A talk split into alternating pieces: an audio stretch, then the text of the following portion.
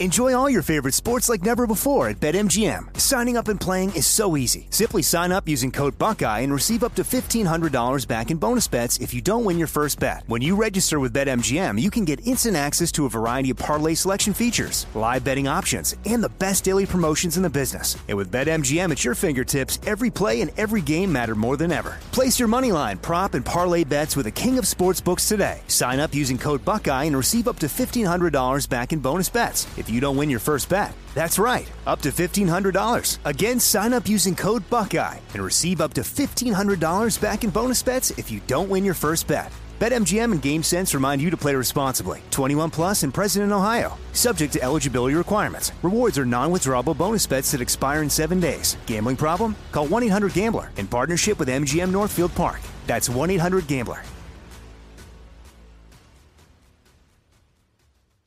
You know you've got a comeback in you. When you take the next step, you're going to make it count for your career, for your family, for your life. You can earn a degree you're proud of with Purdue Global. Purdue Global is backed by Purdue University, one of the nation's most respected and innovative public universities. This is your chance. This is your opportunity. This is your comeback.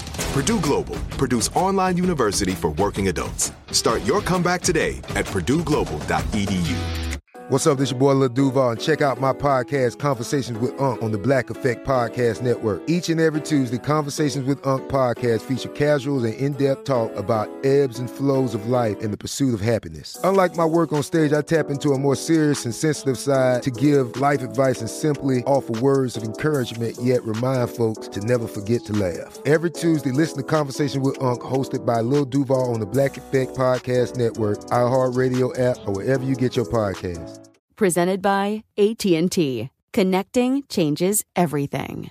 Hi there, I'm Zach Braff. And I'm Donald Faison. We're real life best friends, but we met playing fake life best friends, Turk and JD, on the sitcom Scrubs. 20 years later, we've decided to rewatch the series one episode at a time and put our memories into a podcast you can listen to at home. We're going to get all our special guest friends like Sarah Chalke, John C. McGinley, Neil Flynn, Judy Reyes. Show creator Bill Lawrence, editors, writers, and even prop masters will tell us about what inspired the series and how we became a family. You can listen to the podcast Fake Doctors, Real Friends with Zach and Donald on the iHeartRadio app, Apple Podcasts, and wherever you get your podcasts. This is the Jabberjaw Podcast Network. Before the show starts, I want to tell you about an awesome, awesome laptop that you need to get into the Acer Swift 5. And it offers a powerful Intel Core processor, super slim design, and more. Discover new possibilities with this Acer Swift 5. I've seen these things, they're incredible. So, what I want to do is give you a discount on them. Go to acer.com, click on store, and enter the coupon code 100 words at checkout to receive 10% off plus free ground shipping on a Swift Series laptop, including already discounted models. The offer is only valid until April 30th, 2018, and it's limited to one per qualified order. Windows Hello, the password is you. Windows 10. This Acer computer is awesome. All right, now on with the show.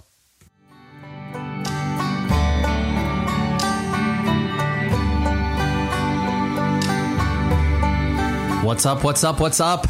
Hi, you're here at 100 Words or Less, the podcast, and I'm your host, Ray Harkins. We're at episode 299. That is one away from 300. That is 300 weeks of doing this. It's like five years. I, I just, I can't believe it. And what's even cooler is we have an amazing guest this week, Dave Smalley. And if you don't know the bands that he has played in, then you, my friend, are living under a rock. He's played in Down by Law, DYS, Dag Nasty, all his most recent band called Don't Sleep, which is really, really good. And I'll be playing a little bit of one of their tracks as I intro the interview. But uh, Dave, this was a very, very laborious interview in regards to setting it up. But once we got the uh, the call set up and we dove in, it was awesome. Dave was a uh, a gracious guest and uh, very engaged in answering the questions that I, I, I really tried not to ask him all of the stuff that he's been asked before because he's been interviewed 400,000 times. So, uh, and that's an exact number, all right? I counted him. No, I'm just kidding. But, anyways, what do I got to tell you? I got to tell you about Rockabilia. Now, if you have not ordered something from Rockabilia using this coupon code, you, my friend, are are just missing out. I'm, I'm calling you my friend a lot recently. I'm looking at you, the listener, right there. But dive into that website, rockabilia.com. They have half a million items for sale long sleeves, short sleeves, hoodies. I've seen posters. There's coffee cups for some bands. There is a bunch of stuff there that you can dive into. And what's awesome about it, it's officially licensed. These bands are getting paid for this. It's not these horrible, horrible bootlegs that you see on the internet if you Google a band's name and merch. And I have seen this stuff. It's um, the bootleg game is is is sad. It's horrible. You don't want to support that in any way, shape, or form. So that's why you go to Rockabilia, okay? And I'm going to give you 15% off of your first order by using the code PC Jabberjaw. Please use that. Tell them that this show sent you, okay? I would really appreciate that. Because at the end of the day, you get this show for free. And the whole reason that I'm able to keep doing this is by awesome support from sponsors. I'm not out there asking you for money. This is basically this is you know a, a, tit for tat scenario, and these are companies the ones I do advertisements for. I've approved. I fully back them. So support the companies that support this thing. Okay, and Rockabilia is one of them. Uh, what else do I got to tell you about? I have to tell you that uh, I've been going to a lot of shows recently. Got to see Casket Lottery recently. Uh, got to see uh, an old friends band, The Beautiful Mistake, do a uh, you know comeback reunion show, and they asked me to sing a song with them, which was super fun at Chain Reaction. And uh, speaking of Chain Reaction, come out to see Taken, my band, play on May 12th. Please, if you live in Southern California, you listen to this, come hang out. I just it's going to be a really really fun time, and I'm looking forward to it it will be it'll it'll our, our new EP will be out then. We'll be playing some songs off that, and I'm uh, just it's it'll be fun. It'll be fun. I promise you that. And um, yeah, I think that's all because this this conversation just deserves to be the absolute spotlight of this thing. So um, yeah, that's what we're doing. And uh, here's Dave, and I will talk to you after the episode is over.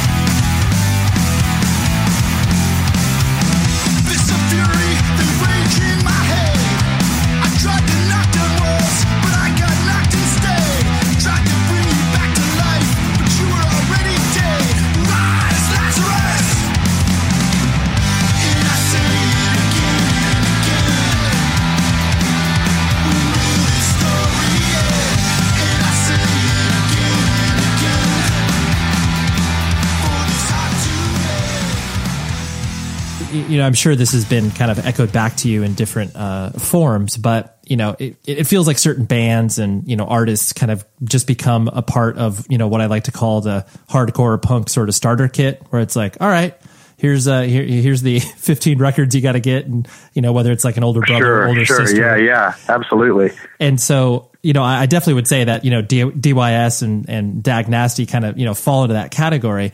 Um, you know, is it is it weird for you to kind of reflect on those things where it's just like, you know, we were obviously children putting these things together, and you know, for the for it to echo and reverberate for many years, I'm sure it's just, you know, I'm sure humbling, but also probably kind of humorous for you in certain respects too. Yeah, definitely humbling and and I don't know humorous, but because I did take it all and still do take it so seriously, um, I don't really uh, I, I, do joke around a lot, especially in Down by Law. Um, I'm Down by Law is a it might as well just be a comedy troupe sometimes on tour. It's so funny, sure. but um, uh, it's. It, it, I I don't know if humor is the right word, but definitely kind of amazement, actually. You know, because back in 1982, you know, like you know, with people wanting to, you know, get in fights with you just because you had spiky hair or torn jeans or whatever, and you know, to think that that's still, that that not only we cross through all of those battles, literal battles sometimes, and then you know, and and and years and all these things, and people still, you know, are are um, understanding of and supportive of what DYS was doing, for instance, is is uh, yeah, it's it's kind of great, but I still kind of am like, wow, that because we didn't know what we were doing, you know, and that's kind of the joy. Then that's why it's so pure and and real because we didn't it wasn't planned. So that's kind of why i think it it, it it it that's why it resonated so much and yet at the same time why i'm kind of always like kind of in awe that it that it managed to stand the test of time Right, right, and, and I'm I'm sure. I, I, guess the the humorous aspect is like the the notion that it's like like you said, you didn't know what you were doing. so it's like so many people have tried to do things deliberately and tried to set it up for success, and then you know they fail miserably. But then these things that are you know full of uh, intention and vigor, but uh, you know don't have any grand ideas. It's just like, oh yeah, like we're doing this, and then that becomes successful. Yeah, and it's weird, you know. Music is a weird thing, or art of any sort. You know, um, some things are are really uh, imitative or du- duplicative. I think is the word, and and and and those things sometimes do succeed. You know, I mean, I look at, you know, what is uh, in pop music, what is you know Katy Perry, but just a horrible version of Madonna, who's a horrible version of whatever. You know what I mean? Like that's all just cliched, horrible generic kind of pop stuff in my mind. Um, and yet they're hugely successful, right? Like they're, they, they, they found the right, um, role to play and the right image to, to copy and the right sound to copy. And then, you know, and, and they, they made it re- work. But I think in punk, it's, it's in hardcore, it's more challenging to do that because our music is based on honesty and on heartfeltness, if that's the right word. So, you know, we we see through that. And there are bands that are, you know, there's a lot of bands that sound like Blink 182 or whatever, um, you know, uh, or, or NOFX or whatever, or Bad Religion. I think there's a ton of bands that, you know, sort of fall into those sort of, um, uh, those sort of categories. But the difference, I think, is most of those bands aren't trying to become huge. They're doing stuff because they, like that band or even you know i've seen you know a lot of bands have a dag nasty feel to them and that's that's great they're not trying to become you know superstars or whatever they're just like this is what we know and what we love and that's that's what most people do you know you, especially when you're a young musician you you kind of play what you know and what you love and you know and eventually some some bands go and get their own kind of vibe and that's the ones that usually stand out. Yeah, absolutely. Well, and I do think you're the point you made where, uh, you know, the BS detector definitely, uh, you know, is more, I guess, acute within independent music, just because you have that, uh, you, you have so many people kind of, um, you know, right or wrongly, uh, you, you, know. Examining bands and artists as they kind of get filtered through that lens to whether or not it's like credible or whatever. And so, yeah, you definitely have people paying very close attention to that. Yeah, and and I think the the key to our music, uh, this music, is are you doing it because you love it and from the heart, and you can tell the ones that are sincere, and I've always tried to you know count myself among those, and uh, you know it just it shines through the music, you know it just does, and um, uh, it's kind of a joyful thing that it does that. And you, you know, and when you hear, like when you hear Husker Du, you're like, oh my gosh, every every note is heartfelt and original and beautiful, and you know, and it's it's so so sincere. Yeah, and, they uh, mean it. You feel it. Yeah, and that that is why people connect with them is because they feel that sincerity, and to some degree, even songs like you know that are that are pretty serious, like Diane, for instance, if we're talking about Husker Du, which is a great song, but tragic. Um, but even though, luckily, I don't know anyone who had that horrible experience of that that that song talks about, it it still resonates with me because it's human and honest. Yeah. Oh, absolutely. Totally um, you know, and kind of reflecting on, uh, you know, coming up in the, you know, DC and the surrounding areas, uh, you know, I'm sure a lot of the, um, you know the revisionist history of uh, examining the music scenes that you know started to spring up around that time when you you know you were a kid and starting to get involved. Um, you know, it seemed like underground music was extremely pervasive and there there was it was happening all over the place. But I, I'm going to presume that that kind of wasn't the case. It was definitely still this sort of weird fringe art that most people and most of your peers probably didn't have any interest in. Uh, are you just talking about like in the DYS days, kind of? Is that yeah, yeah, exactly. Yeah, the DC and like you know when you were kind of coming up.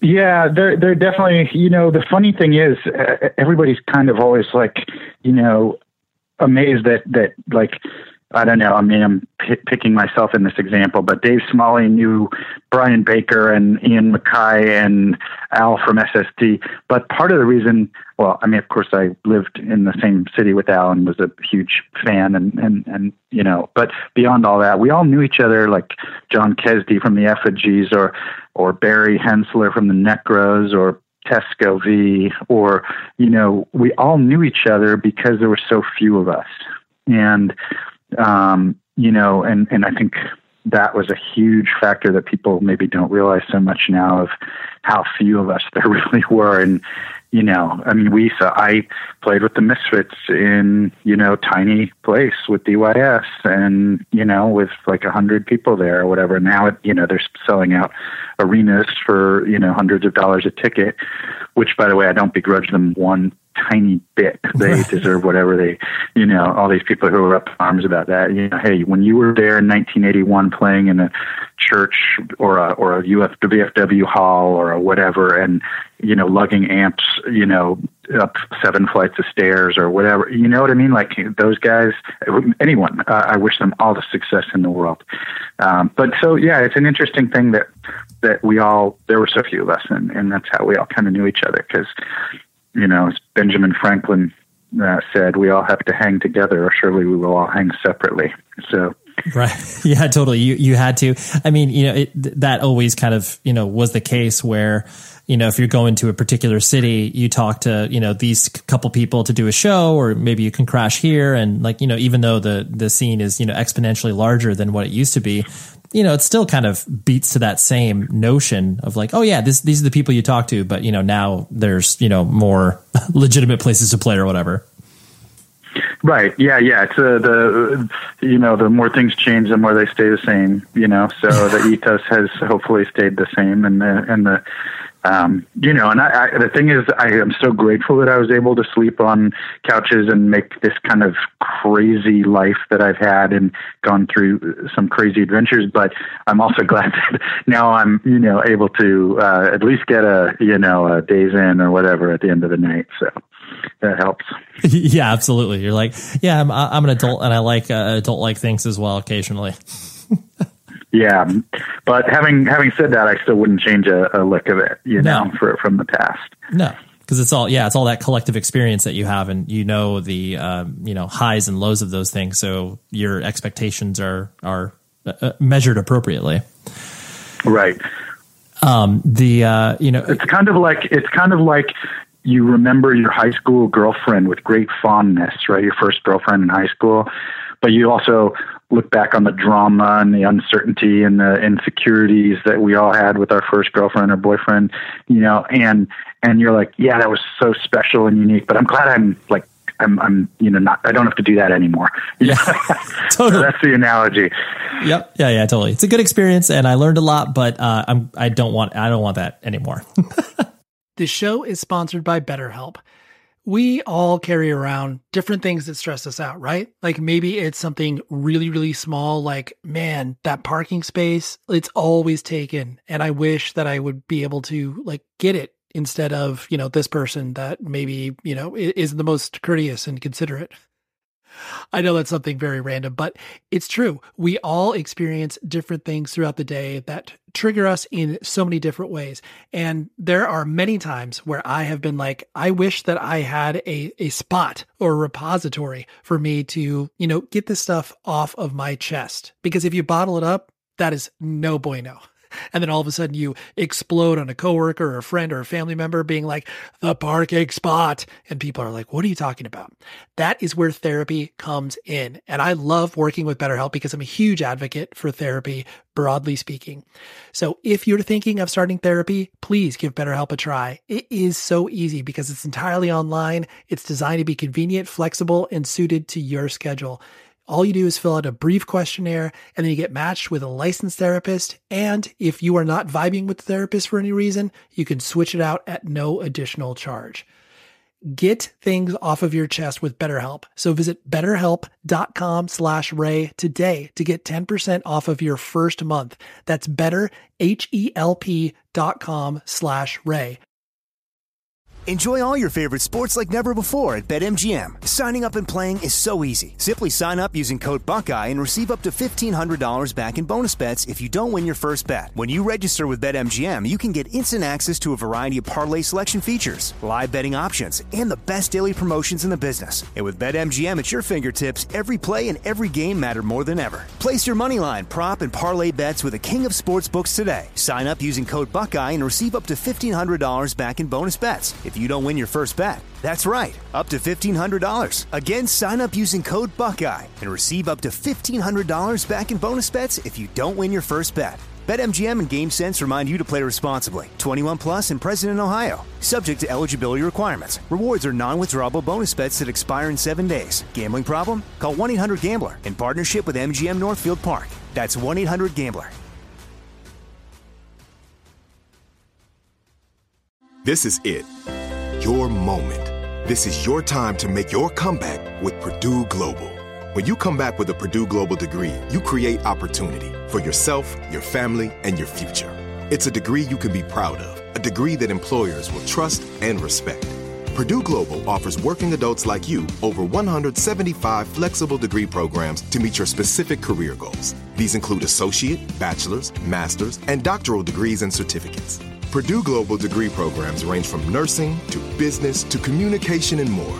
Whatever your interest, we have the degree that will move you forward. You have the knowledge, you have the experience. Now it's time to get credit for the work you've done and earn the recognition you deserve with Purdue Global, Purdue's online university for working adults. You know you're worth it. We do too. So don't wait another second to get the degree that will take your career to the next level. Start your comeback today at purdueglobal.edu. Boop, boop, boop, boop, boop. Sound the alarm. I am interrupting this awesome conversation with Dave to tell you about a sponsor that is so near and dear to my heart that I would probably talk about them for a year until you tried this out.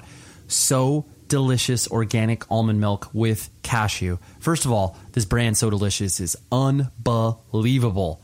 I love this company ever since I, I, I, started sampling the vegan lifestyle many years ago. They were one of the first that I tripped across this. They have yogurts, they have got so much stuff, but I, I don't want to confuse the message. What I want to tell you about is the so delicious organic almond milk with cashew.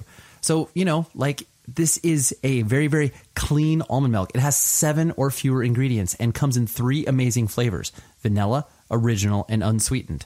I mess with all three of them. But to be honest, if you're looking for a, a real recommendation, vanilla with a little bit of granola. Oh, dude. Or raisin bran. Oh my gosh. This this is some amazing stuff. And for those of you that have never tried almond milk, dive in with this one first. It's nice and thick and creamy and you just you really really feel the nutrition just just washing over your body, okay?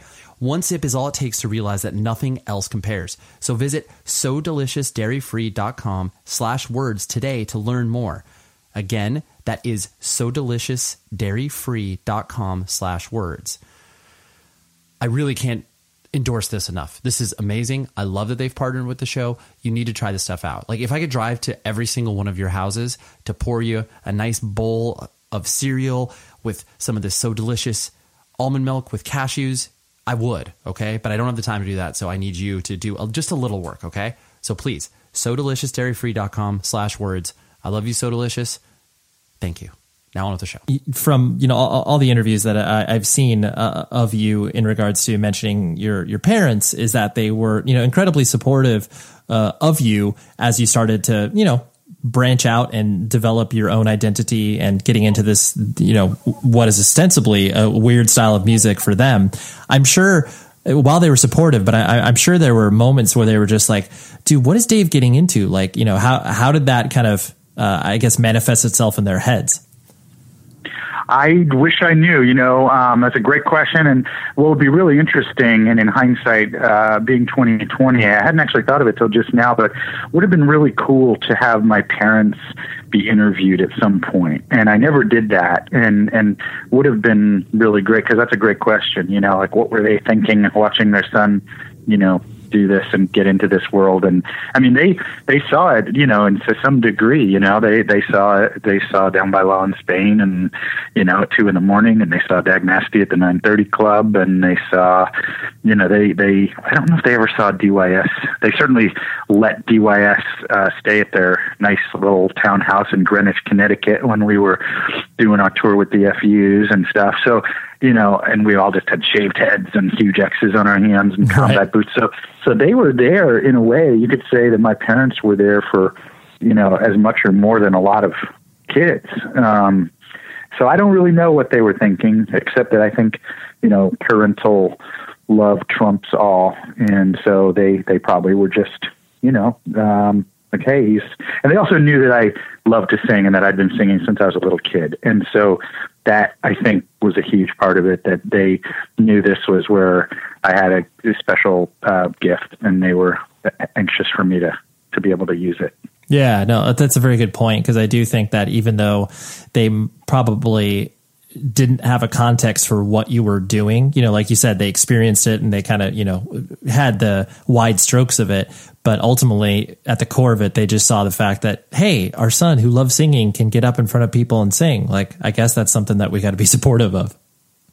Yeah. Now, would they have rather I'd been singing, um, you know, uh, like when I was in high school and I was doing musicals and stuff like that? Um, they they might have preferred that I'd gone to you know New York and done Broadway or something, but um, you know they they they knew that this was where my heart was, and to whatever format it came, I think they were supportive of the fact that it was you know being done. Yeah. Oh, absolutely, definitely. Um, and you, you, from you know an outsider's uh, observation, uh, you know you've always kind of struck me as a um, you know very uh, thoughtful and outgoing person. As far as you know, that's kind of uh, a singer's job in many respects, where it's like, oh yeah, they got to be you know approachable and um, you know that sort of stuff. Was that uh, I guess is that a an appropriate characterization of you, or is that something that you kind of had to learn? Uh, to be where it was, you know, you, I guess you kind of broke out of your shell and you can, you know, interact with people on a regular basis, or was that always kind of you? Well, I think as far as the stage stuff goes, because I was always singing ever since you know elementary school and in performances and stuff like that, I I was always very comfortable, um, even welcoming of, you know, um, you know, in ch- choirs doing solos at church and stuff, and so you know, I mean, one of the things in life that is really nice is can find something that you do well and get a chance to do it, you know, and um, you know, I'd make a really lousy accountant, and I'd make a really lousy, uh, you know, electrician, and I'd make a really lousy, uh, you know, whatever, fill in the blank, a lot of lousies, but I would but I do think I make a pretty good singer, and and that's just I'm blessed for that for that one thing, and you know, and so the the stage part was always very comfortable as my second home or whatever. And I, I've always believed in what I'm singing, and that's also helps you with the confidence stuff. You know, I think if you go up there and you're just either posing or you're uh, not confident about what you're, what message you're conveying, uh, that that either shows or it certainly would reflect how you feel about it. And I've always had the the you know the the belief in what I was doing, particularly obviously in the punk world. So you know that's a huge factor. But as far as like you know the the personal side it's really interesting to me how many people have said geez you're so nice you know and like they like they totally expected you know a different person or or whatever and i guess either scared because they heard dys or you know or or they you know or they they're meeting a lot of people who aren't very nice and i think both of those may be part of the the initial um you know uh feelings that people might might have. So um sure you know, I'm I'm glad to be able to uh, just talk to people. I mean, that was one of the things I loved most about punk and hardcore from 1980 onward was you know how much it was uh, connecting people. So I still believe in that as part of its uh, part of its value. Mm-hmm. Oh, absolutely. Um, and this this is kind of more of an observation rather than a question, but you know you can definitely um, you know chime in on this. Where you know you, usually in respect to you know punk and hardcore, the vocalists um, are you know usually kind of just thrust up there because either they don't know how to play an instrument as well as their friends, or um, they're kind of you know the loudest of their group of friends or whatever. There's usually you know whatever a handful of reasons why people kind of get get put to that status. But, you know, like you have always been talented from a vocal perspective. Like you said, you've always, you know, sung and you've done performances and, um, I, I just find it, uh, you know, interesting because that was something that even though people could define the fact that you were talented and be like, oh yeah, like you know he can carry tune and that that's cool. Um, that that wasn't, uh, I guess, kind of a focal point of a lot of you know punk and hardcore bands where it wasn't like, oh my gosh, like Dave is a very quality singer, you know, whereas like most music will define people by that. Um, is that something that right? You- and it doesn't it doesn't always have to be a great singer though. So you think of a guy like um, Tom Waits or um, Tom Petty for that matter, or um, you know, there's there's a lot of guys. Bob Dylan, obviously. You know, there's so many people. Il Duce um, from the Mentors. You know, sure. I'm joking, but you know, there's a lot of guys who are really. Um, you know, n- not singers; they're performers or artists in different ways, and that's totally cool. And um, again, I think it gets back to the uh, sincerity and the um, and the belief factor. Like, do you believe that Tom Waits is you know, um, or, or, you know, Shane MacGowan or whoever, you know, has a non-typical voice.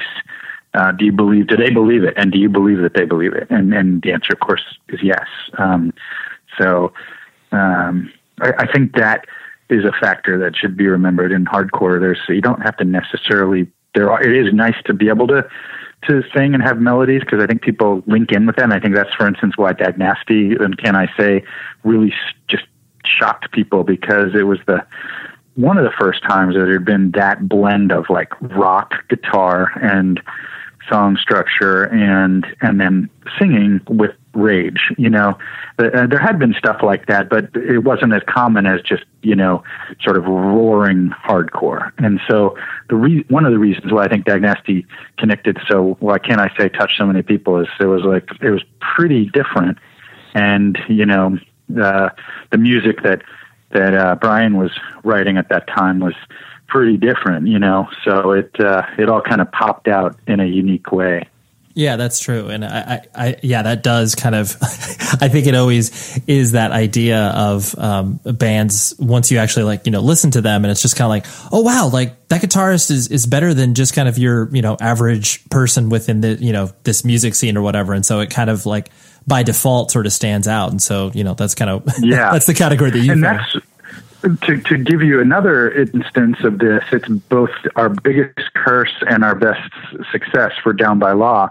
You know, Down by Law, the, you know, Sam Williams um, is easily one of the top guitar players in America. I mean, there's just no question. He's, you know, if you've ever seen him play live or if you watch some of the videos or if you get a chance to see him in the future or listen to you know some of the stuff he does on some of these records. Um, there's no question he's he's in the top five guitar players, certainly and easily in punk, and I would argue just in in general. Um, but uh, Down by Law, being a band of, of musicians, we didn't, um, you know, we we sort of stand out, and yet that's more. It's more challenging for a listener to get into that because you're not going to get a cliche generic sound where you know exactly what every single song is going to sound like, like with some groups who shall remain nameless. But you know what I mean? Like this isn't, it's not ha ha punk always. There are some funny songs and it's not, you know, pop punk. There are some things, but there's also a lot of rock and, you know, so, so that's like the, when you, when you play as a musician, which I would say Down by Law is a musician's band, uh, it, it's both a strength and a weakness in terms of instant catchability um, for you know some some fans. Yeah. Oh no, that's a that's a very good point. I like that. Um, it, this is kind of you know focused on a uh, this question specifically on the era of when you know many hardcore bands that had existed you know maybe put out a record or two and then they started to have to grapple with the idea of like oh like here's this changing music scene and you know when hair metal started to exist and bands uh, you know, made the shift from. I, I, mean, I'll just use my own anecdotal uh, touch point of you know me being from Southern California. Um, you know, I started to get into Uniform Choice well after they existed. Um, you know, because I'm 37 years old and they broke up by the time I started getting into punk and hardcore. But I remember getting sure. getting their later records and being like, "Hey, this doesn't sound like what they used to sound like," and then starting to just kind of notice that trend within in punk and hardcore. Um, you know, was that, uh, you know, as that started to kind of permeate, um, within the scene, like, did you, you know, w- was that, that weird to you? I mean, I know you always have self-identified as a, as a metal dude first and then, you know, punk and hardcore kid second. Um, but, you know, how did that kind of, you know, uh, rattle around your head as that started to happen? Well, I think the the cool thing was in in 1981 or whatever, you know, all of us were trying our best, and the sincerity was what carried it through, and the ferocity and the and the rage was what was what, for instance, Brotherhood, you know, stands on its on its you know on its rock of rage, right? And it's and it's the solidarity and the, the idea of brotherhood, you know, very sincere idea and true stories about all like Boston Crew days and all that stuff. So, um, but then we all started growing up and getting better and uh, at our instruments, and it was kind of cool because it all happened everybody together, you know. So the second DYS record uh, was, you know, as you note for the UC stuff, um, second DYS record was quite different from the first, but that was so natural and real. Um, you know, we all grew up on ACDC and and early Metallica and you know and stuff like that, and so um, you know, Alice Cooper and Kiss or whatever, you know, you go go down the list. And so it was very natural that the second DYS record would sound like that. Or that COC would become who COC became, you know, um, because they were all growing, you know, and um, they they loved rock and they became a really good rock band. And that's there's kind of a delight and a and a natural beauty in that. And I've always kind of almost welcomed the um, the the, the the difference and the growth in bands as they as they mature. Because I didn't I wouldn't want every single album of every single band to sound like the first you know? Like when I like let's think of the Ramones. You know their first few albums had a solidarity to the musical solidarity but um, certainly different you know they got better with each other. And then when they put out end of the century you know with Phil Spector producing it it was complete you know, revolution in what they had sounded like before. And um, the Rolling Stones has also have also always done that. The Who, you know, when you listen to the early Who versus what they came up with, um, you know, with "Don't Get Fooled Again" or, or you know, um, "Long Live Rock" or the, those later you know hits. There, there's so many instances of groups growing, and their later stuff is either better or certainly as good in its own way. So I've always kind of believed in letting that, you know, that grow. Yeah, definitely. And like once you you know have more of a context for it, you understand why a lot of these bands you know did what they did. But like you know, it's it's really jarring when you're you know whatever sixteen year old kid, you're starting to get into hardcore, and you're like, man, these bands are great, and it's like, wait a minute, what? How? What's what's the shift here? And then yeah, yeah, the sixteen year olds have a harder time with change. That's for sure. yep. Um, and sometimes you know it takes years for people to get used to a new record, and then you hear it years later and you're you're like oh my gosh that was really good. Like you know what i mean? But when it first happened you didn't like it.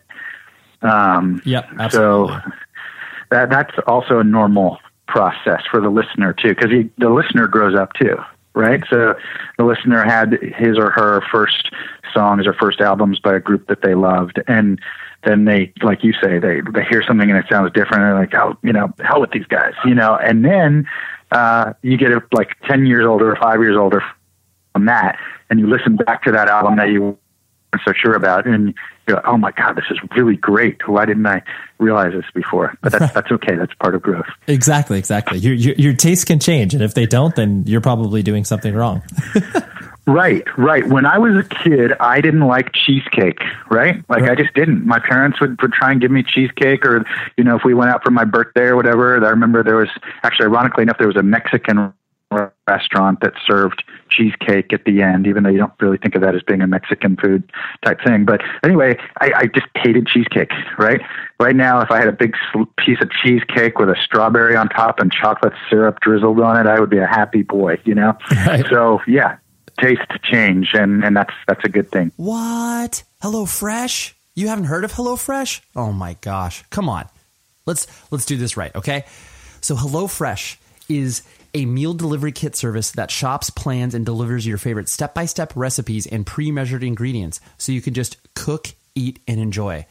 I've been using HelloFresh now for almost a year And I can't tell you how awesome this service is. But you know what? I will. So they got three meal plans to choose from. They have classic, veggie, and family, and each box is delivered to your doorstep in recyclable, insulated packaging that is made up of fresh, responsibly obtained ingredients from carefully selected farms and high rated, trusted sources. Plus, with the simple recipes outlined on pictured step by step instruction cards, you can feel confident in your cooking. There's even lots of one pot recipes that require minimal cleanup. So you can spend less time meal planning and grocery shopping each week and get that time back to do more of what you love. I cook this stuff with my wife on a regular basis. We get 3 meals a week delivered to our doorstep. It's like it's like Christmas morning every time one of these boxes arrives. And it's awesome because me being vegan, I'm able to veganize these recipes so so easily. It's amazing. So it fits every single person's dietary preferences and concerns. I love this service so so much. And I recently had these veggie skewers on a bed of couscous. Dude, it was unbelievable. I, I loved it, and uh, you will love it too. So, what I want to, you to do is go to HelloFresh.com and enter the code WORDS30, and that will give you $30 off your first week. So, that's HelloFresh.com, offer code WORDS30 for $30 off your first week of HelloFresh. That's the equivalent of me taking you out to dinner, okay? So, let's hang out, talk about music. You can eat HelloFresh I would make it for you, but that's a little weird if I show up at your house and try to make it. You know, I I, I don't want to do that. But what I want to do is give you thirty dollars off. So hellofresh.com, words thirty. Okay, I love it. You'll love it. You'll eat better. Your life will be better. HelloFresh. Thank you. Now on with the show is something that I, I found kind of a you know not not a theme, but you've mentioned on on more than one occasion in previous interviews where you were talking about that you know if you uh, didn't attend graduate school and you know go to Israel and and these other decisions that you made you know to continue to pursue your schooling. Um, about you know Dag Nasty obviously having uh, more of an ability to you know tour and make your name known and all that stuff that you're supposed quote unquote supposed to do as a band. Um, right. You know the but then you know l- later in life as you started to you know tour a lot with Down by Law and how that became kind of you know overwhelming for you. Um, you know do you do you reflect on that like maybe you know, maybe if you pursued that with Dag Nasty, that you know the road would have caught up with you earlier rather than later. Um, I don't know. It's that's a great. That's a great question. I've never thought about it in those ways. Very possibly, yes. I think you have a good. That's a good potential scenario. And the other thing is, you know, Brian and I were always like fire and water or whatever, oil and water, whatever the expression, you know, fire and ice. And and so, who knows whether we would have lasted more than one tour. Um, you know, uh, in in a van, you know, making you know a hundred dollars a show or whatever people made back then. You know, so so it's very possible that for whatever reason, uh, something would have unraveled. Um, but the other thing is, while you can have wondering in life, it's it's good to wherever you can to to to sort of have um, patience and acceptance in life, and to sort of um, to sort of know that yes, life could have gone in many different directions, but because it did go in your personal direction, whatever your personal story is in life, um, the good parts also happened because of your the changes and the choices that you made. So, um, you know, we can't spend our lives. Um, you know what did what did uh, Dumbledore say in, in Harry Potter when he's looking into the, the mirror? He says, you know, it does not do to dwell on dreams and and uh, forget to live.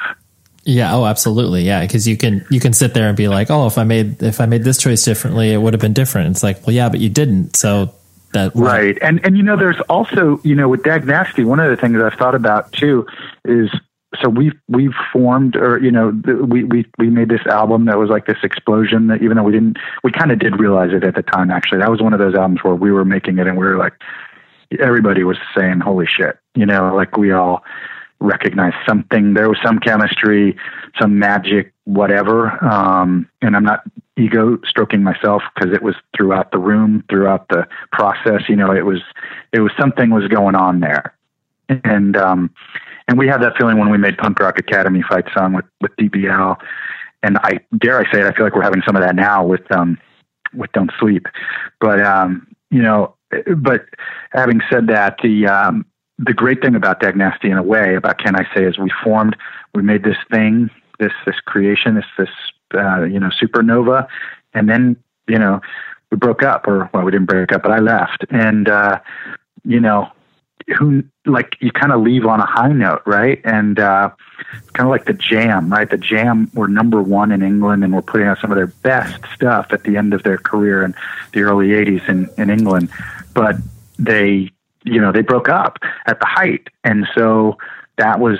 Um, you know, that was great because you always remember the jam at their best. Um, and that's kind of cool. Oh yeah, definitely. The uh, yeah, I mean it's it's really um, yeah, I mean I, it's heartening. I don't know. I was just trying to explore the word, but yeah, it's it's it's definitely cool. Um, right. And, and the you know like like you said, you you you felt the kind of energy uh, with Dag Nasty as far as people paying attention to it. Um, you know, what, whatever after you left and you know after things kind of happened um, you know i presume that there was uh, you know those similar moments when you know down by law started to exist because you know that was the band that you you know most actively toured with and were part of the quote unquote music industry and stuff like that um, right you know did uh, I, I, guess did did you enjoy kind of the the business aspect of the music and kind of you know working with record labels and stuff like that or was that uh, something that you kind of just you know put your head down and dealt with? Um, well, you know, getting back to our early talk about the uniqueness of hardcore and punk versus, you know, uh, uh, overhyped and self-important pop person or something, you know, uh, I was really lucky because all of the labels that I've, most of the labels that I've worked with have, have been super cool and super honest and super, you know, DIY and, you know, the fact that they were successful is is a great thing. And so I never had that sense that I think you're mentioning about you know having to be like part of the machine. I mean, there was a point at which Down by Law, when we were at the height of our touring and and, and record and and blah blah blah, it was sort of uh, a different level than I'd ever been at before. You know, um, but it it still was for Epitaph Records, and you know we weren't like a little pawn on Capitol Records or something, or you know, fill in the blank of uh, major label of choice. You know, and and that also doesn't mean that it's bad to be on a major label either. I would never dismiss major labels. They all started out as small labels, and you know, and people forget Walmart started out small, and you know, whatever. I mean, it's easy to hate someone when they're big and successful, um, but uh, doesn't always mean that they started big and successful. But but anyways, so I was really lucky to not I mean, I was on Cruz Records, you know, with right. Greg Ginn and, you know, from Black Flag. I mean, how cool is that? You know, or, or, you know, Brett Gurewitz from Bad Religion started a label and I was on it for, you know, a gazillion records. And, um, you know, obviously, you know, one of the most uh, sincere people in America is Ian MacKaye and Dischord and Jeff Nelson. And, you know, so um, these are, these are things. And DYS, you know, was, was uh, self put out, but on the X-Claim label, which is Al Barile from SS Decontrol, who's one of the most ferociously honest people you'll ever meet. You know, so I have zero feelings of of uh, ever having not been happy with the labels that I've been on. I've been very, very uh, fortunate and, and blessed, and um, even now with Don't Sleep, you know, we're doing stuff with Unity Worldwide and and uh, Rev and um, you know other labels that are that are totally cool. Mm-hmm. Reaper. You know, these are all labels that are, you know, the real deal and, and doing things for the right reasons and putting out music that matters. And that's, that's, uh, that's a great thing. Right. Sure. Yeah. Yeah. Definitely on the label side of things, you've, you've, you know, you've had a very, very positive trajectory in working with good people. Um, but you know, there does, you know, clearly there's other aspects of the music industry that are um, you know, that are just e- either tough to, you know, deal with, whether it's just like, oh man, like, you know, do we do this show that pays us a lot of money that, you know, we have to play, you know, in front of a, a boat or, so, you know, like all these things that you have to encounter when you are. Um, it's true. Yeah. I still remember the first couple times that we played festivals. And, you know, as you can tell from listening to me, ramble here a little bit. You know, I, I like to tell stories. I like to converse with people, and, and that includes with with my audience. And so, the first time we played some big festivals, it was like you get 30 minutes and then you're off, right? Because they, because then you know Motorhead has to play after you or whatever it is, you know. And so it was really uh, that was a shocker to get used to stuff like that. You know, like you got to play hard and fast at a festival and get your, you know, you you don't have a lot of time for Right. instance. That's uh, I think that's kind of to your point. Yeah, the the the assembly line factor of it, and then I'll, I'm Right, the assembly line. Yes, yes, well said. Yeah, that's it. And, yeah. and then I'm sure the, you know the the idea that um, I mean, especially once uh, you know Down by Law was was you know clicking like you said with the Punk Rock Academy record. Um, you know, was did you guys have other labels pursuing you that were like you know promising you the world and that sort of stuff? But you know, you clearly were committed to Epitaph from a contractual obligation. Was there kind of you know weird stories from that era of like because you know that was definitely when punk had obviously broke by that that part and now so many, Right, right. so many majors were looking at like well what can we do so did, did you have any experiences of that Yeah, there were there was some of that, um, but there were just like sort of you know because we lived in L.A. and I, it was an Down by Law was an L.A. band, and I, I you know still have very strong connections to L.A. Um, I was actually born in California, you know, so um, but uh, like there there was some talks and little things, but mostly we just kind of squashed them. Um, when when somebody would say, you know, somebody from, and actually there was a capital, you know, and there were some other things, and we just kind of, um, you know, we just kind of didn't didn't entertain it. It wasn't a wasn't a reality for us. right right you, you mentioned you were born in california i did not know that where were you born in california I was born in San Francisco, actually. Oh okay and then uh, you were out there for a couple years before you migrated east Yeah, I mean, I don't really remember it at all. And the funny thing is, you know, having lived in Southern California, um, I'm 150 million percent a Southern California boy versus a uh, Northern California. I love Northern California people that I met. Don't get me wrong, but in terms of like lifestyle and where I liked to live, and you know, would I ever live in San Francisco? Heck no. But would I live in LA again? Heck yes. You know, and then again, that's not a diss. It's just lifestyle and different, you know, different uh, scenes. I'm not a big uh, city guy anymore, especially now. So you know, LA is so much more spread out that it allows you to you know spread your wings a little bit more and you know, and all the cliches about LA, they're great. I loved it. Yeah, I love yeah. the Dodgers and all the bands and you know the music and seeing all the crazy freaky people in Malibu and and uh, you know Venice and all. I, it was really just I had such a great time there. yeah no that, that's cool that, that's good that you can speak fondly from that experience um, Oh yeah, so many people hate on LA, and I'm. I always think, man, maybe I had a different experience than everybody else because I just I loved it. Yeah. still do. You gotta you, you have to find your uh, your spot in LA. That's ultimately what it comes down to. Just like you have right? to find your yeah. spot. Do you have good friends and restaurants and yeah. Yeah, exactly. It's like if a person lives in Santa Monica and you're like, hey, can you meet in Silver Lake? Person in Santa Monica is gonna be like, no, because that's like an hour. but then you're like, right. But then but then Santa Monica's beautiful, and so is Silver Lake. It's like, yeah, you just you got to find your pockets. Exactly. Yep. And you're right. Those are actually two two good examples because they're such unique communities. Um, both of those that you just mentioned, and um, you know, very different. Um, you know, obviously Silver Lake being the more hipster, you know, and Santa Monica being the more chill beach type thing, and Yeah, you know, exactly. so Right, right. Um, and then you get like down to Hernando or Hermosa Beach or any of that stuff, and Redondo Beach and all the really beach communities down south. You know, so that's a whole different culture down there. So. yeah, totally. Just just shifts all, all up and down the coast. um, yep. Something that I always, uh, you know, even though it was a, a short stint for you with uh, with all, you know, as far as the you know the amount of records that they've put out now, um, the uh, it it seems like that was the most kind of I guess rigorous and focused uh, of a, a band experience. You know, not diminishing all your other experiences, but like you know the just with the intensity in which uh, you guys approached you know writing songs and like you know it, it, the way that it was described it very much felt like it was a kind of a, a nine to five where it's just like oh man dude we're you know we're burning the candle at both ends and we're writing constantly um was that is that kind of am i correct in that assumption or or did it feel Oh yeah, I've I've never no no you're absolutely right. I've never had any experience like that, and it was what was really strange is I got off the plane. Well, I, I got off the plane from Israel from having lived there after I quit DAG, and I lived in Israel for a year going to school.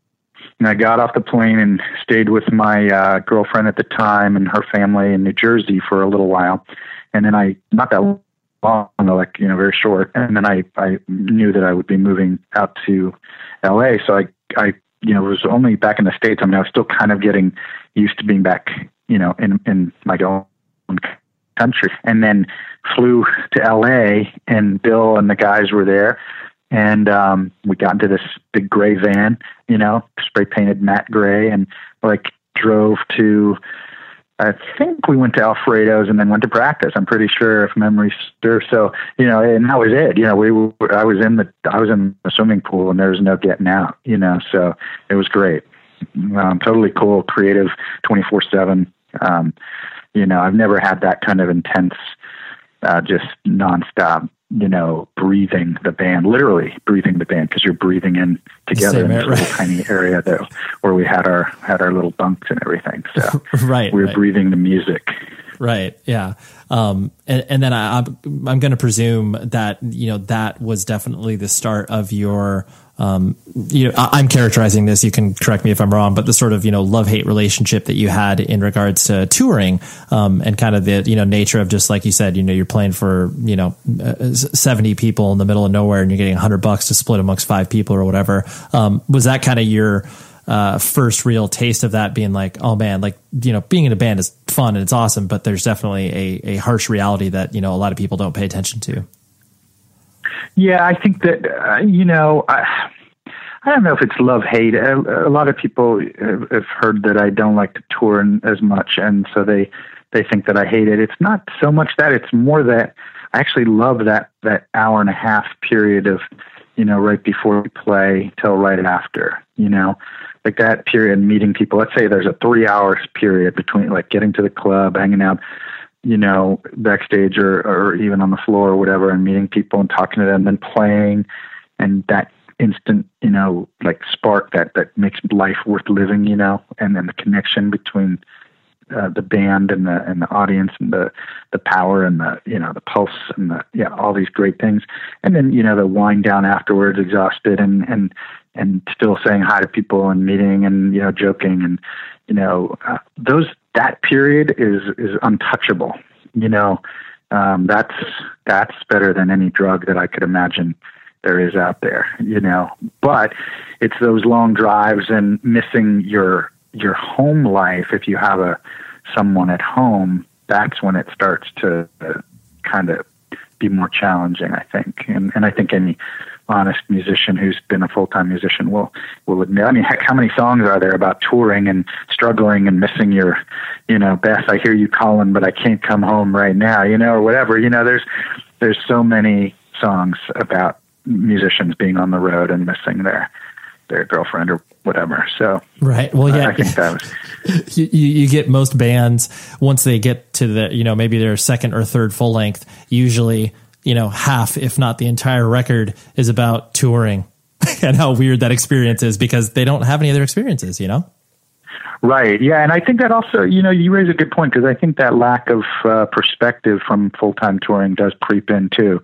You start to see the world through a very, almost kind of bizarre lens um, that's not real, and you, it's easy to get twisted by it. And it is easy to get, you know, when you talk about the business of music, that is easy to have that happen. Then, you know, like uh, start getting pampered a little bit, and start, um, you know, having somebody, you know, get all your stuff into the hotel or whatever. You know, little silly things that don't really matter, but they start to kind of, if you're not careful, they'll start to change you. And um, so I was always trying to be really careful not to not to have that. But to get back to your other question about all, uh, yeah, that was first time I'd done it as a living, you know, and um, so that was definitely a different experience.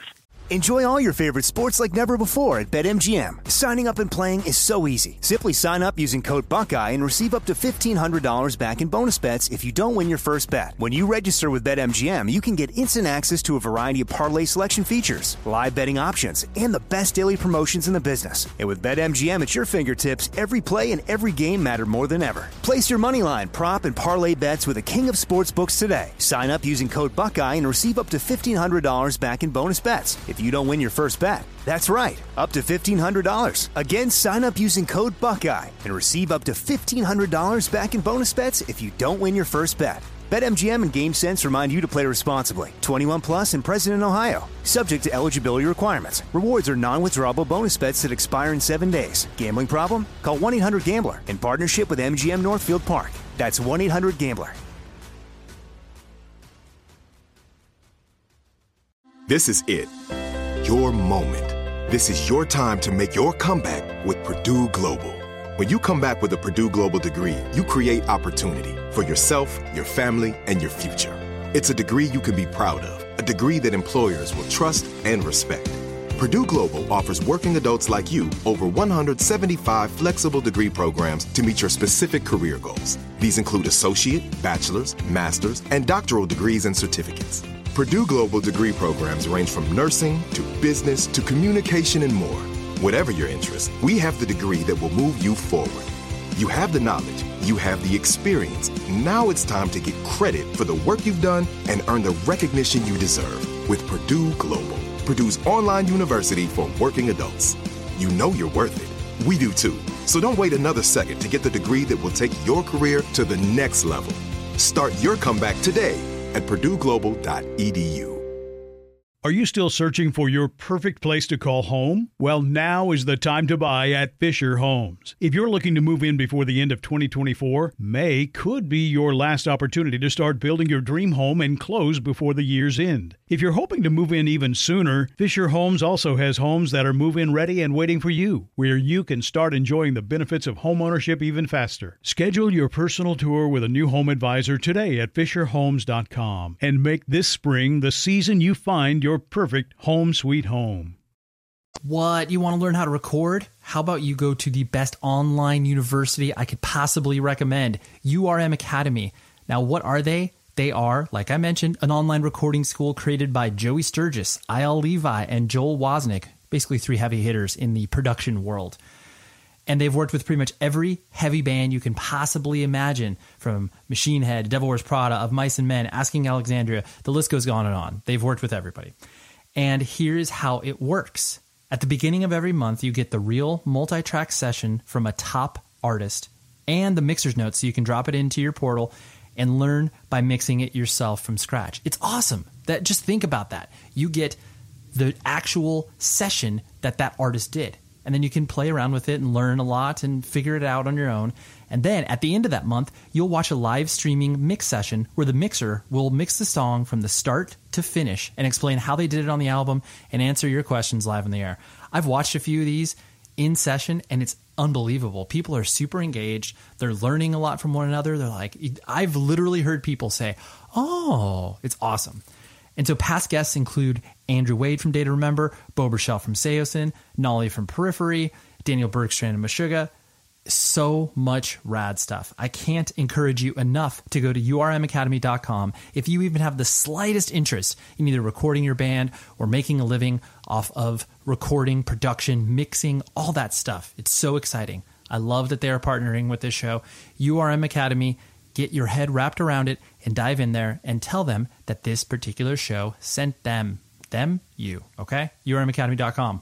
Do it up. In a world where everyone is confined to their homes, society begins its largest bin watch to date.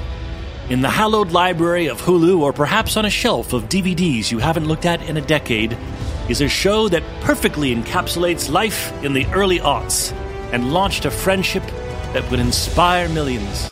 Hi, I'm Zach Braff. And I'm Donald Faison. In 2001, we starred in Scrubs, a sitcom that revealed a glimpse of what it was like to survive a medical internship. As Turk and JD, we explored guy love. Nearly 20 years later, a lot has changed. We're not Supermen, but we're still best friends. Eh. Given the mandatory lockdown, there's no better time to relive the series that brought us together in the first place. And we're doing it with a podcast. That's right, people. We're going to bring friends and crew members and fellow cast members and writers and and guess what? We're going to even invite some of you to call into the podcast and ask all the questions you want of the entire Sacred Heart staff. Join us for Fake Doctors, Real Friends on the iHeartRadio app, Apple Podcasts, and wherever you get your podcasts since you've always been active in music and then you know as the the touring lifestyle started to die die down for you you know by choice because you know uh, of your your family you know having more of an important role in your life um you know was that it, i know a lot of people have struggles once they are uh you know kind of shifting out of that lifestyle and then you know maybe they're not as you know in the quote unquote public eye even though that is you know very minor when you're talking about the the scene that we've all come from. Um you know, w- was that difficult for you kind of being, you know, trying to shift your identity where it's just like, well, yeah, like, you know, I'm Dave from Down by Law or whatever, you know, all the other projects that I've done. Um, and then now I'm just shifting into, you know, Dave the dad, Dave the family man, Dave the, you know, sort of, you know, quote unquote normal worker or whatever. Um, was, was that a, a transition period for you or did that come pretty naturally to you? Oh no, I, I was really lucky. That's a good question, but I was very lucky that I'd never um, had that sort of feeling. Um, I, I've always been myself and tried to be honest, and that was true. And I hope in 1982 and true in 2018. You know, um, so whether I'm, in fact, I don't want to be on the road anymore. So instead of far from having a, a, a anxiety or identity crisis, I, I was like, thank you, you know, Jah, Buddha. Yahweh, uh, you know, uh, whoever, you know, deity of choice, because I, I didn't want to be uh, touring my whole life away. And and it also for me, it does make the times when I do go out and play, it makes it that much more special to me. You know, it's always fresh and powerful. It's never cliched or or, or routine. So I'm. I'm, I'm kind of, uh, yeah, I never had any struggles with it. In fact, I, I think I was fortunate and smart to do it the way I did it.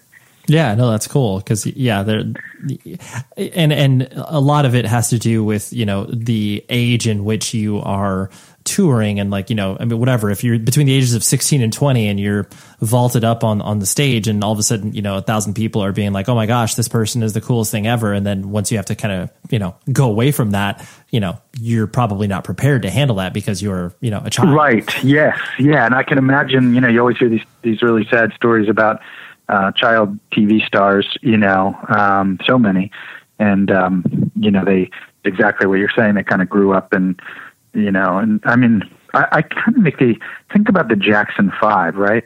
Like, of course, they made a ton of money, even just as the Jackson Five, and then as the Jacksons. But like Michael was the guy who, you know, who obviously, you know, went on to enormous fame and fortune. But the other guys, I don't know what the Jacksons did after the Jacksons, you know, and that must have been hard for them growing up, you know, as kids and and and then all of a sudden that comes to an end and you know people like that probably it may have been struggling i i don't know you know but i can see that being a challenge but um luckily punk rock you know never uh, never was was that for me it was never a thing i had to do it was always something i did because i loved it Right. Sure. Sure.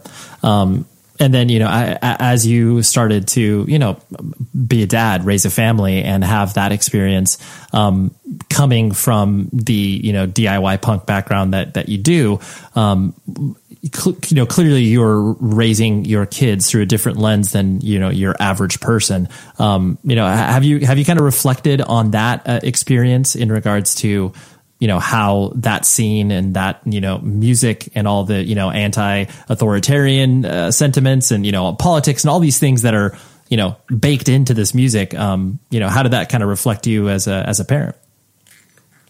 You know that's a great question. Um now i see why garrett wanted us to have this conversation. Um so uh so no it is a great question. I think if anything what i did in hindsight um that was I tried, or I, I, I did my best. First of all, like every parent, I think I'll, I'll, you know, most parents do their very best to, to be their best that they can be and be the best parent they can be. So in my case, I, I tried to, um, you know, um, and my, my older, my older kids are, are, you know, in one batch and then, um, I have a, a three year old now and, um, a two year old for another few days. But, but anyways, uh, I tried to raise them almost with the music not being part of it. And I think in hindsight, maybe I did that too much because I didn't want them to be, you know, these are Dave Smalley's kids. You know, I wanted them to have the freedom to branch out on their own, become whoever they wanted to be. And, and I'm happy about that. And they have. And they're all, you know, super, you know, smart and productive and caring kids. So, um, but I, I feel like I almost should have maybe played the Ramones and Black Flag a little more than I did because I wanted them to discover that stuff. And um, so maybe in hindsight, I, I went too far, you know, the other way. And so they've actually none of them are. My my 17 year old son is uh, he's he's into some hardcore music and he's been just getting super into the Misfits lately and and that's kind of great because it didn't like I didn't force him to listen to you know um you know Glenn Danzig or whatever. I just I just kind of would play them sometimes in the car, right, like you always do, and then let him discover it. So the Misfits are his now; they're not because his dad forced him to listen to it.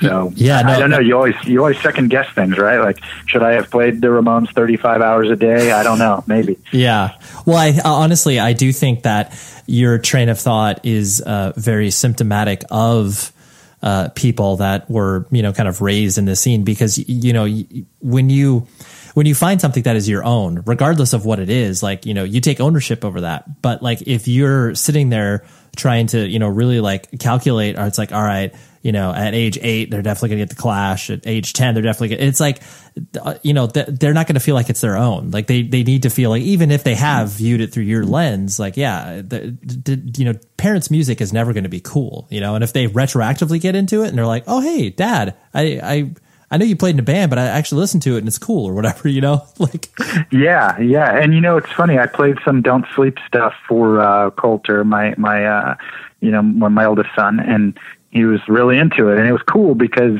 I was kind of surprised that he was really into it and he was kind of surprised that he really liked it and it was like very organic, you know? Right. So, um, yeah, you know. it works out well like that.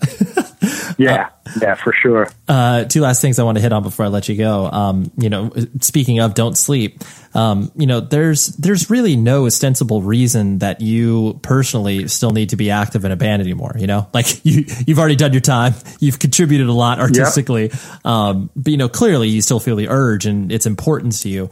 Um, you know, I, I guess this may be like a very wide umbrella question, but it's just like, you know, why do you still care? Like, why do, why are you still, you know, being active at this when clearly you don't ostensibly need to be?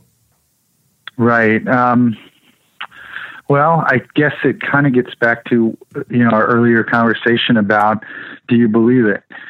Right? Do you believe it? And, um, you know, do you believe that hardcore and punk were more than just a music and a soundtrack for your life. And that's cool if that's all they were, right? Like that's totally cool if that's what it was. Um, but did you burn during it? Did you bleed during it? Did you did you change because of it? Um, did you did you scream those notes and make them your own with whoever your favorite bands were and favorite albums were? Because if you did all that, then you then you have the answer to your question.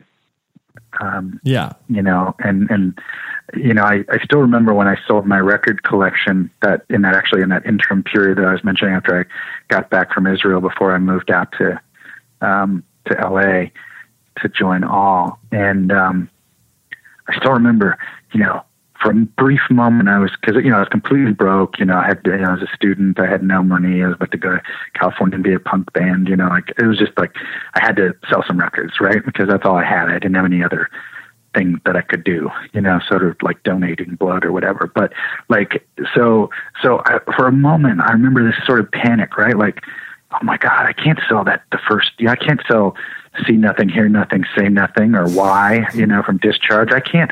I can't sell you know, first Suicidals album. I can't, you know, I can't sell um, whatever. And and then it kind of hit me, you know, it was kind of like a slap on one side, and then the other slap came on the other side of the face. I was like, dude, this is your life. It's okay because all of those notes and all of those words are in your in your brain and in your blood, literally in your blood, you know, for for your life. And that I I firmly believe if you put on the first suicidal record or you know um, you know jealous again or pick pick whatever your early you know thing is the first you know all mod cons whatever the the album you know undertones pick whatever you want. Those things are in my dna and so i believe in punk rock as a way to touch your blood and your heart and your soul. And i believe that it's a great way to come of age and to keep a sense of independence.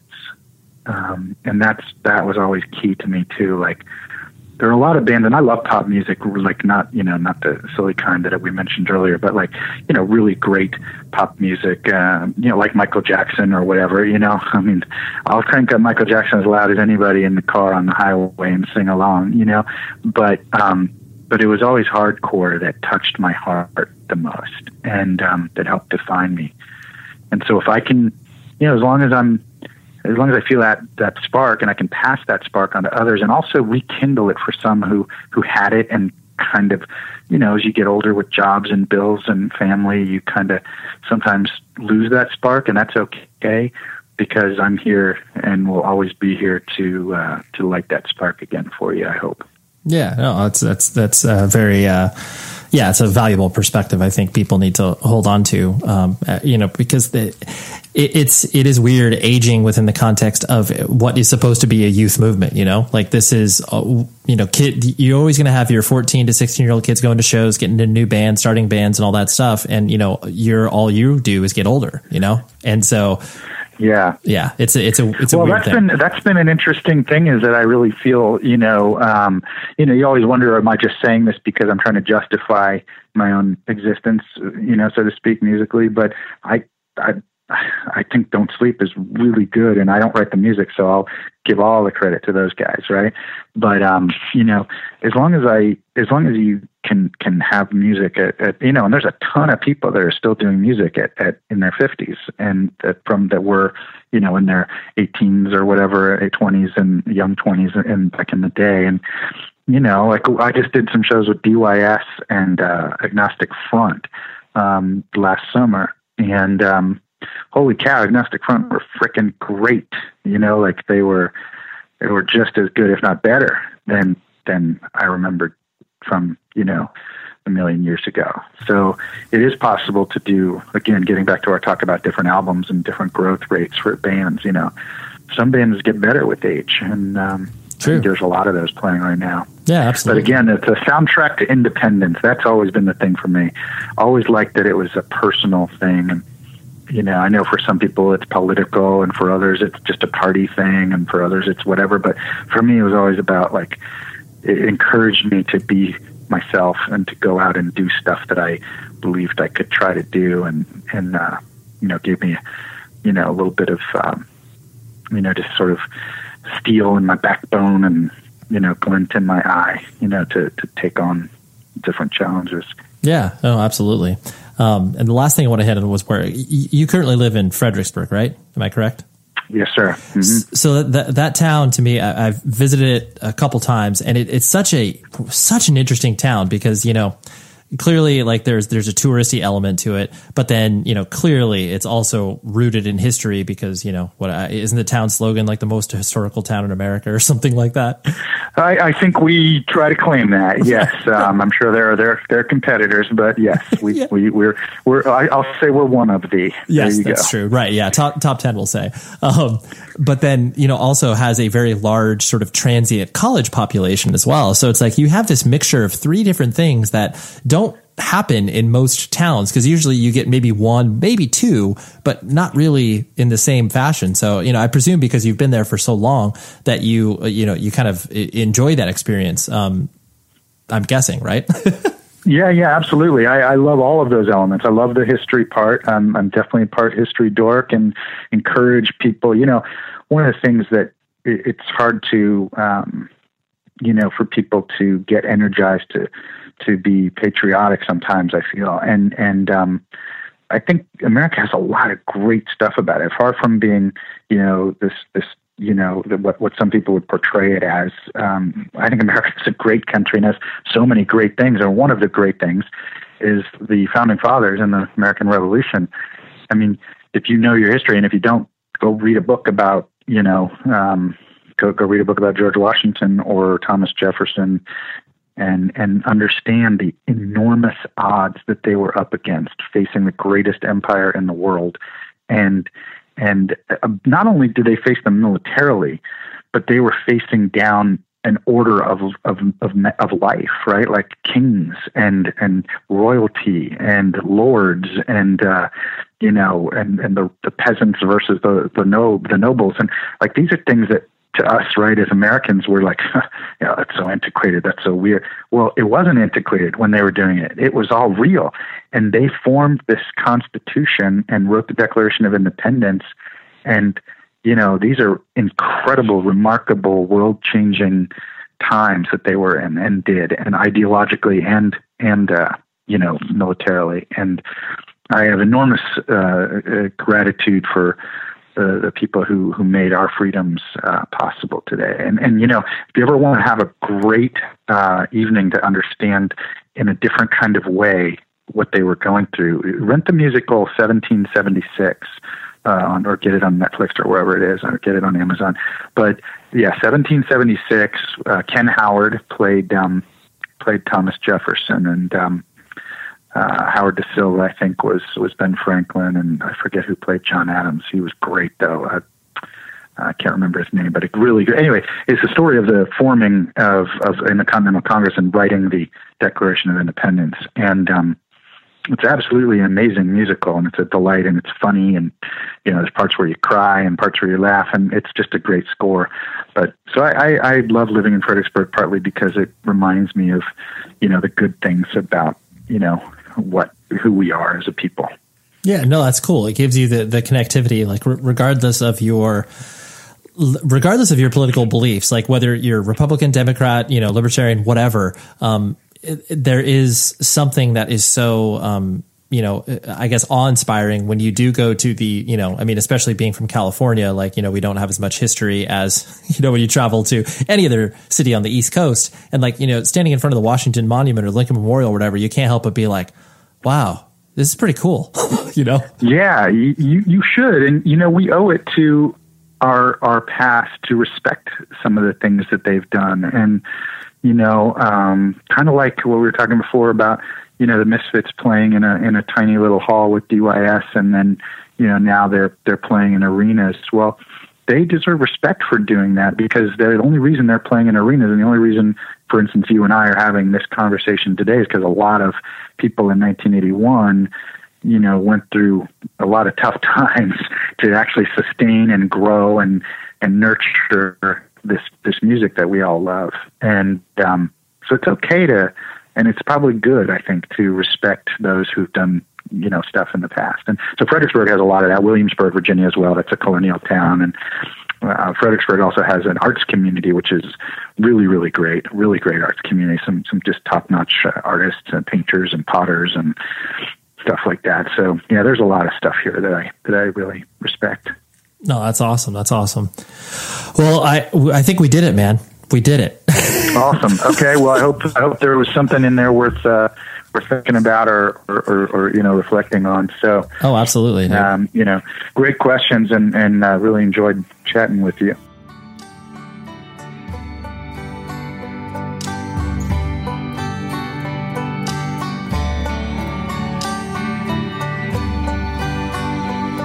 That was Dave. How sweet was that. I loved it. Uh, thank you very much to his bandmate Garrett, who helped coordinate all this and stayed on top of me to make sure this got scheduled. Thank you, Garrett. You are awesome and you are very diligent in the least non annoying way possible. Because, you know, sometimes people can get a little punishing when they want you to do something.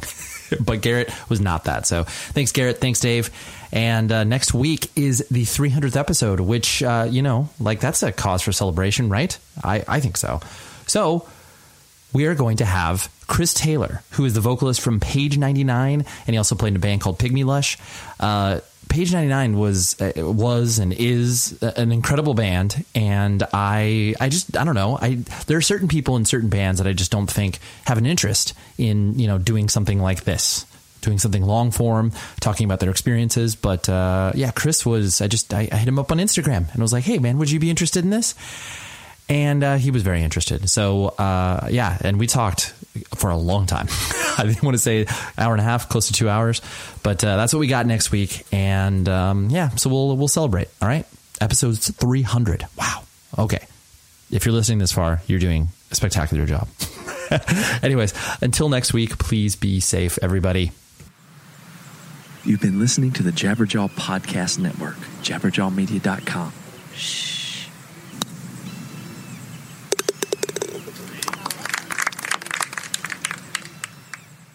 Hey, Miles. Yes. It's Jack from work. Yes. Hi. Did you know that we host a daily news and culture podcast where people can I go to get caught up know, on what is yes. happening? Are you, yes. Are you confused about that? You're talking about the Daily Zeitgeist. I just to make sure you knew and that everybody knew that you could listen to us every day, twice a day, talk about what is happening and they could learn everything without feeling the life drain from their soul. Yeah, I think at the Daily Zeitgeist, we like to give people a balance of just enough news that they feel informed and just enough laughs that they're not overwhelmed and can have a decent day after listening. So, guys, listen to the Daily Zeitgeist on the iHeartRadio app, Apple Podcasts, or wherever fine podcasts are given away for free. The show is sponsored by BetterHelp. Trust me in saying that no matter who you are, mental health challenges can affect you, and how you manage them can make all of the difference. That's why everyone should have access to mental health support that meets them where they are and helps them get through. BetterHelp provides online therapy on your schedule. It's flexible, simple to use, and more affordable than in person therapy. Connect with a licensed therapist selected just for you. Learn more at betterhelp.com. That's betterhelp.com. Okay, round two. Name something that's not boring. A laundry? Ooh, a book club. Computer solitaire, huh? Ah, oh, sorry, we were looking for Chumba Casino. That's right. ChumbaCasino.com has over 100 casino style games. Join today and play for free for your chance to redeem some serious prizes. ChumbaCasino.com. No purchase necessary. Full prohibited by law. 18 plus terms and conditions apply. See website for details. This is Malcolm Gladwell from Revisionist History. eBay Motors is here for the ride.